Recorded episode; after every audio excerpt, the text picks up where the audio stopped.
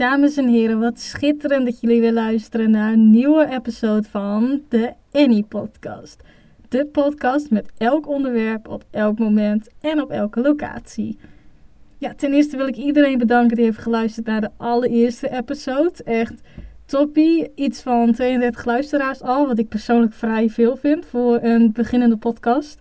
Echt toppie, super, dank jullie wel. Ook wil ik iedereen bedanken die feedback achter heeft gelaten. Ik heb in de vorige podcast gevraagd aan jullie of jullie mij konden vertellen wat jullie goed vonden gaan, wat beter kon, uh, onderwerpen die misschien anders moesten. En dat hebben jullie allemaal gedaan. Echt super bedankt. Vooral veel positieve feedback. Dat is altijd goed om te zien. Maar ook wel opbouwende kritiek, wat ik nu aan het verwerken ben in de format voor de Annie Podcast. Dus super bedankt allemaal. Dan is er nog meer goed nieuws. Zoals sommigen van jullie weten, heb ik op Instagram wat gedeeld waar ik super trots op ben. Niet te geloven hoe geweldig dat mailtje was. De Annie Podcast is sinds kort beschikbaar op Spotify. Ja, het doel is bereikt. Echt super gewoon. Het was topnieuws. Het was vrij laat in de avond dat ik het melding kreeg. Ik heb via Anchor, dat is weer een andere podcastservice, heb ik uh, mijn podcast ingediend. En Anchor werkt dus samen met Spotify, maar ook met Apple Podcast, ook met Google Podcast sinds kort. Google heeft nu ook een eigen podcast systeem, wat ook super is. Daar ben ik toevallig ook op geaccepteerd. En ik krijg nu elke dag wel mailtjes van gefeliciteerd. Je podcast is nu ook beschikbaar op deze platformen. Wat echt super geweldig is. Dus ik zal nog wel vermelden op welke platformen in die podcast nou eigenlijk beschikbaar is. En ja, als je daarop wil luisteren, lijkt me geweldig. Ik ga er wel vanuit dat de meeste mensen Spotify gaan gebruiken, omdat je sinds kort nu dus de podcast offline kan luisteren, wat echt heel wat data scheelt. Maar ook, natuurlijk, weet je, je kan de podcast dan op elk moment luisteren. En dat was ook het doel van de podcast. Dus ik ben super blij dat ik dit heb bereikt. En ja, ga zo door zou ik zeggen. We gaan de podcast alleen nog maar beter maken. Maar nu alle feestjes, alle goede dingen aan de kant zijn, zou ik zeggen, laten we alvast beginnen met de podcast. Ja, ik heb ze net uh, gegeten. Voor wie het wil weten, ik had sla, rijst en kip. Een hele gebalanceerde maaltijd natuurlijk weer. Maar dat is nou niet waar ik het over wil gaan hebben. Als ik eet, doe ik het voornamelijk met mijn familie. En een enkele keer met vrienden of met een ander familielid, maar vooral met het gezin thuis. En je hebt natuurlijk mensen die dit niet hebben, of dat ze uit huis zijn, dat ze alleenstaande zijn, dat ze alleen wonen natuurlijk. En die eten dus wel vaak alleen. Dat logisch is als je alleen bent. Hoe los je deze eenzaamheid op? De meeste van ons gaan uit eten of vragen familie om langs te komen of vrienden af en toe. Of die gaan dus bij vrienden eten. Maar je hebt ook plekken in de wereld, voornamelijk Azië, waar mensen zichzelf opnemen die eten. Ik denk dat veel van jullie al wel weten waar ik naartoe wil. Het is namelijk een mukbang. Ja, en heel veel van jullie weten wel wat een mukbang is of hebben, hebben er wel van gehoord. Maar om toch een educatieve podcast een beetje te kunnen zijn, geef ik nou de definitie van mukbang. Nou, mukda, ik denk dat ik het verkeerd heb gezegd, is eten. En bangsong is uitzenden. Dus mukbang betekent letterlijk eten uitzenden. Dus broadcasten. Nou, om het even wat duidelijker te geven. Een mukbang is een online video of ook wel een live uitzending waarin de host een grote hoeveelheid voedsel eet. Terwijl hij of zij met zijn volgers, zijn kijkers dus aan het praten is. Dit kan door middel van een chatservice. Dit kan door middel van van tevoren op Instagram een Q&A aan te kondigen. Op wat voor manieren ook hebben zij dus interactie met hun luisteraars of kijkers. Nou, de platformen die hier toch wel het meest voor worden gebruikt en ook wel bekend zijn vanwege hun, vanwege hun mukbangs zijn YouTube en Twitch. Persoonlijk heb ik het nog niet heel veel op Twitch gezien, maar ik ben ook niet echt een Twitcher. Op YouTube heb ik het enorm veel gezien. Het is ook wel vrij populair geworden. Ik moet zeggen, vooral in Amerika is het echt een hele happening. Maar door Beauty Gloss heb ik het bijvoorbeeld ook wat meer in Nederland gezien. Nou, zoals ik al eerder aangaf, het concept komt uit Azië en voornamelijk Zuid-Korea. Waarin het belangrijk is voor de cultuur om samen met iemand te eten. Dus het is echt een cultural pressure, voelen de meeste Koreanen ook. Omdat samen zijn is echt gewoon een norm in de Koreaanse cultuur. Als jij alleen bent als jongere of wie dan ook, is dat eigenlijk onbeschoft eigenlijk wel. Je moet dus samen zijn met iemand of in ieder geval samen met iemand kunnen eten. Omdat sociale interactie gewoon heel hoog staat voor hun in hun cultuur. Nou, het valt natuurlijk gewoon op in de Koreaanse cultuur dat jongeren steeds langer wachten met een relatie of steeds langer wachten voordat ze kinderen nemen. En daardoor is eigenlijk mukbang ontstaan. Het is een beetje ontstaan vanuit de commerciële kant, maar vooral YouTubers hebben dit overgenomen. Want natuurlijk zagen ze er maar businessmodellen, maar het is ook gewoon leuk. Je doet iets nieuws, je doet echt iets vernieuwends en je weet dat mensen hier behoefte aan hebben. Nou, wat ook wel een beetje opvalt als je deze mukbangs ziet, vooral de Aziatische mukbangs, de host, wat voornamelijk vrouwelijk is, dat valt ook wel op, is dat ze allemaal best wel aantrekkelijk zijn. Voor westerse en Aziatische standaard, weet je. Dat valt gewoon op. En het is ook een ijs. Ik bedoel, in Zuid-Korea is het sowieso een ijs dat je er goed uitziet. Want in Zuid-Korea geloven zij natuurlijk dat hoe beter je eruit ziet, hoe hoger je in de maatschappij komt. Maar dat valt wel op. En ik moet zeggen, in de Amerikaanse mukbangs, van die ik tenminste heb gezien, valt het redelijk mee. Het gaat niet meer om de uiterlijk van de host, maar het gaat meer om de content. Terwijl in de Koreaanse mukbangs gaat het vooral om de host, het eten, het geluid, het, ja, de image die je krijgt en minder om de content. Want de meeste content in de Aziatische mukbangs is vooral de smakgeluiden. Want natuurlijk in Azië is het normaal om te smakken.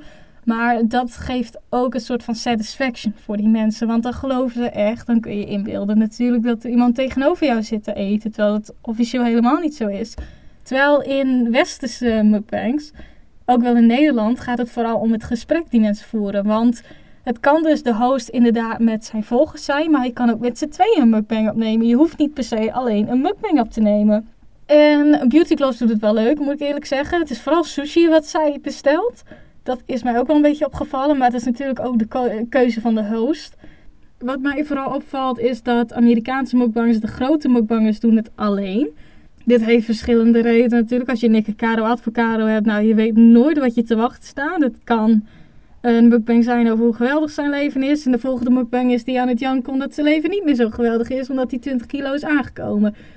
En dat is ook een beetje het volgende punt die ik eigenlijk wil maken. En het is niet om te ja, discrimineren wil ik nog niet zeggen, maar om mensen in een hoekje te drukken. Zuid-Korea heeft op een bepaald moment ingegrepen omdat zij merkten dat door mukbangs er veel meer obesitas ontstond.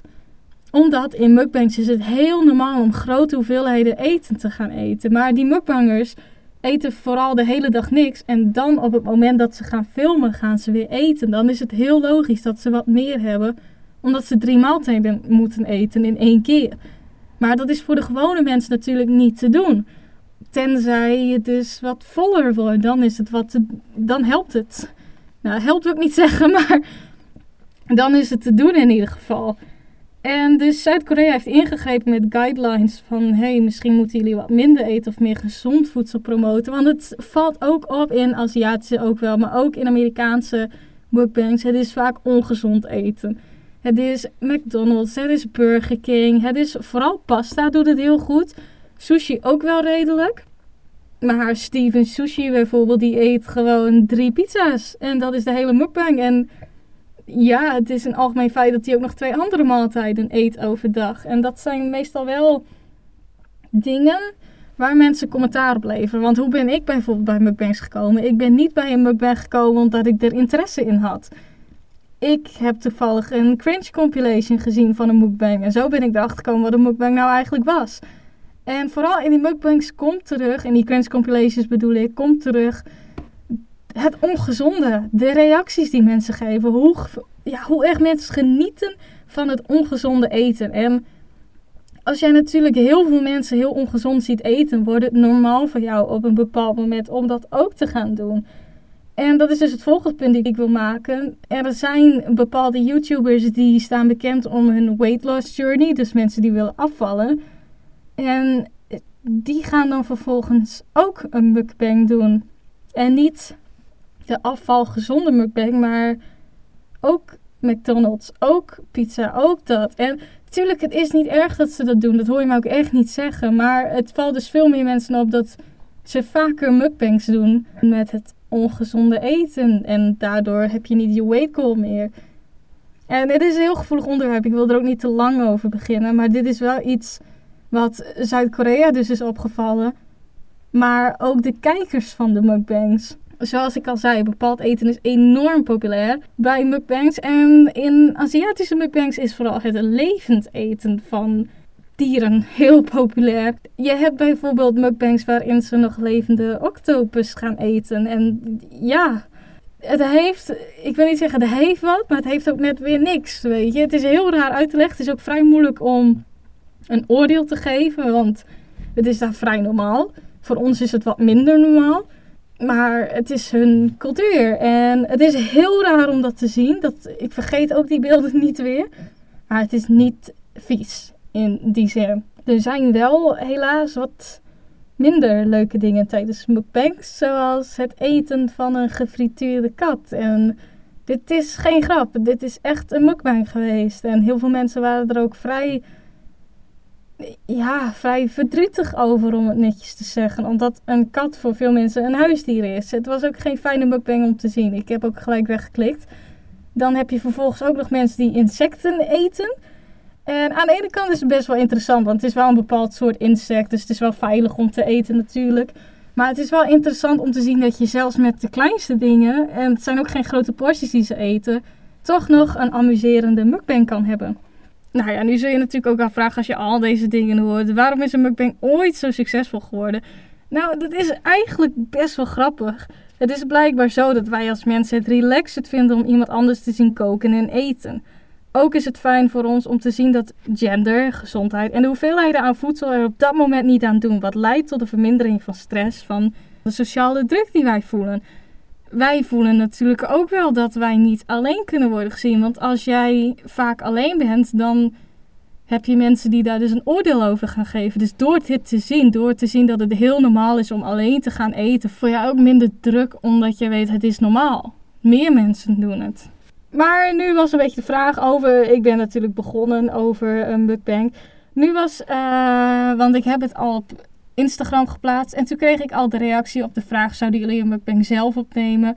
Kreeg ik de reactie: ja, doen. Dus ik heb uh, het gevoel dat er wel vraag naar is. Maar ik wilde jullie dus vragen: zouden jullie of een aparte podcast of een IGTV-video willen zien van mij die een mukbang doet? Want ik vind persoonlijk wel, je kan niet over iets oordelen. Je kan niet iets bespreken als je het zelf nog nooit hebt gedaan. Ik heb natuurlijk ook nooit een mukbang gedaan. Ik zou het aan de ene kant kunnen doen, aan de andere kant zou ik het ook niet kunnen doen. Want het is best wel awkward om te gaan eten en filmen tegelijk. Maar als het iets is waar mijn luisteraars behoefte aan hebben, zou ik zeggen, gewoon doen. Laat ze het gewoon doen. Dat viel mij trouwens ook op toen ik dit onderwerp ging uh, opzoeken. Er is maar één podcast die ik toevallig heb kunnen vinden, die ook echt een mukbang podcast is. Dat is gewoon 30 minuten lang iemand die aan het eten is. En dat hoor je. Uh, ja, dat is. Uh, ja, hoe weet je Ik vond het wel grappig aan de ene kant. Het is niet iets wat ik zou kunnen luisteren, want ik krijg honger meestal. Maar ja, het is origineel, laat ik het maar zo zeggen. Ik vond het wel wat hebben. Ik vond het grappig. Maar naast een gewone mukbang. Ja, er zijn hele degradaties in mukbangs is er ook de ASMR mukbang. En ASMR is een begrip wat heel veel mensen kennen en ook heel veel associëren met mensen die fluisteren, mensen die op muren tikken, mensen die met nagels bezig zijn. Maar ASMR is zoveel meer. En eventjes, om nog steeds een educatieve podcast te blijven, ga ik even heel snel uitleggen waar ASMR voor staat. Autonomous Sensory Meridian Response. En niet heel veel mensen hebben dit trouwens. Er zijn genoeg mensen die niet tegen ASMR kunnen, wat heel normaal blijkt te zijn. Je moet er dus heel gevoelig voor zijn. Maar dus om terug te komen op de ASMR.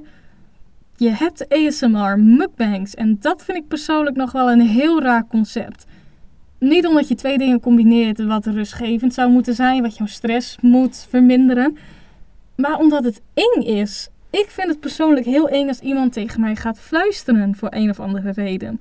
Ik vind het ook vrij eng om heel zachtjes etensgeluiden te horen. Want ik heb daar geen behoefte aan. Ik hou niet van smakken.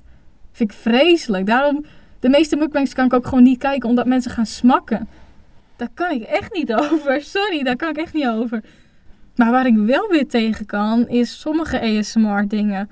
Zoals ehm, je hebt video's van mensen die bijvoorbeeld haar gaan knippen of iemand een massage geven. Nou, daar kan ik bijvoorbeeld weer echt perfect tegen. Maar het fluisteren, het hele dichtbij zijn van iemand tegen de camera aan. Want ASMR heeft vaak wel beeld. Het gaat wel om het geluid, maar heel vaak zit er gewoon beeld bij. Daar kan ik niet over. Ik heb ook wel, dat viel mij ook een beetje op bij ASMR. Je hebt ASMR roleplays. En dat zijn mensen die een rol aannemen, bijvoorbeeld een doktersassistente. En dan is het, hoe lang de video dan ook is, iemand die fluisterend doet alsof ze een doktersassistente is. Ik kan wel inzien dat er mensen zijn die dit echt tof vinden. Uh, het is ook een leuk concept. Ik bedoel, het doet niemand kwaad, weet je. Het is ASMR, het is fluisteren, het is tingelen. Het is het opwekken van impulsen bij mensen. En dat vind ik persoonlijk niet zo erg. Het is minder schadelijk dan mukbangs in dat opzicht. Omdat je bij een ASMR hoef jij niet een grote hoeveelheid eten te gaan eten. Je hoeft niet een grote hoeveelheid iets te doen om een impuls te, op te wekken. Want impulsen zijn hele kleine dingen. Als fluisteren al een impuls is, ja, waarom zou je dan iets heel moeilijks gaan doen, weet je? Maar terugkomen op de ASMR roleplays. Er zijn wel dingen waar ik echt om moet lachen bij ASMR. Je hebt gewoon mensen die dus ASMR worst make-up artist gaan roleplayen. Ik vind dat wel heel grappig, want ze combineren gewoon een trend dat op dat moment heel populair was aan een community die daar helemaal niks mee te maken had. Want de beauty community en ASMR staan los van elkaar en toch is dat wel een crossing geworden. Toch is dat wel een beetje een kruising geworden en dat was wel zeer interessant om te zien. Maar het is ook leuk natuurlijk voor die mensen. Het is leuk als je ziet dat ze plezier in hebben. En dat, daarom heb ik liever ASMR, ondanks dat ik er niet zo gevoelig voor ben, heb ik liever ASMR dan een mukbang. En terugkomend op de mukbang, er is ook altijd heel veel drama in de mukbang community. De ASMR community tot nu toe heb ik niet heel veel voorbij zien komen, maar de mukbang community, dat is net de beauty community op YouTube. Daar is ook altijd wat. Er is altijd weer Jeffree Star zei dit. Uh, James Charles heeft dit gedaan. En ik ga dat allemaal niet benoemen. Dat is misschien wel iets voor een andere keer als daar interesse voor is. Maar op dit moment gaan we het daar niet over hebben. Maar de mukbang community kan er ook wat van.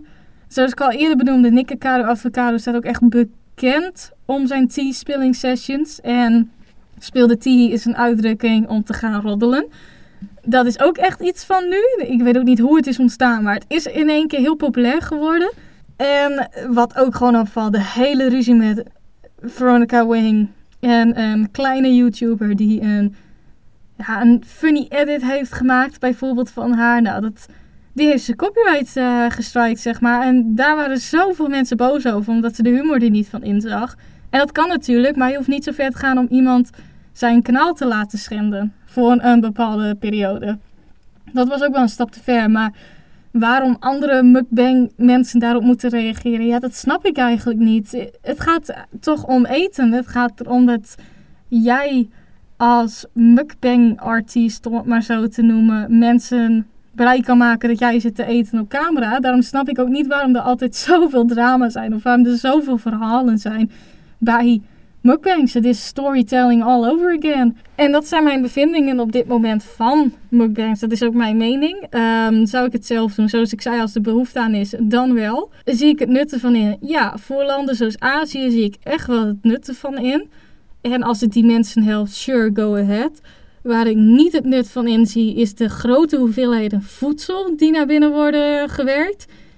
Waarom? Weet je, um, als jij het wil laten merken dat jij met iemand loopt te dineren, ga je ook geen vier maaltijden naar binnen werken of zo. Dat, dat lijkt mij hoor. Het kan natuurlijk anders zijn, maar dat lijkt mij een beetje zo dat het niet zo hoort. Um, het is wel weer een hele negatieve podcast. Dat was niet de bedoeling. Um, dit zijn al mijn meningen. Er zitten wel wat feiten in, zoals je het kon horen, dat Zuid-Korea heeft ingegrepen en andere dingen. Maar het blijft gewoon mijn mening. En ik hoop ook dat ik niemand hiermee heb ja, of geoffend of iemand heb beledigd die hiermee bezig is. Dat hoop ik echt niet.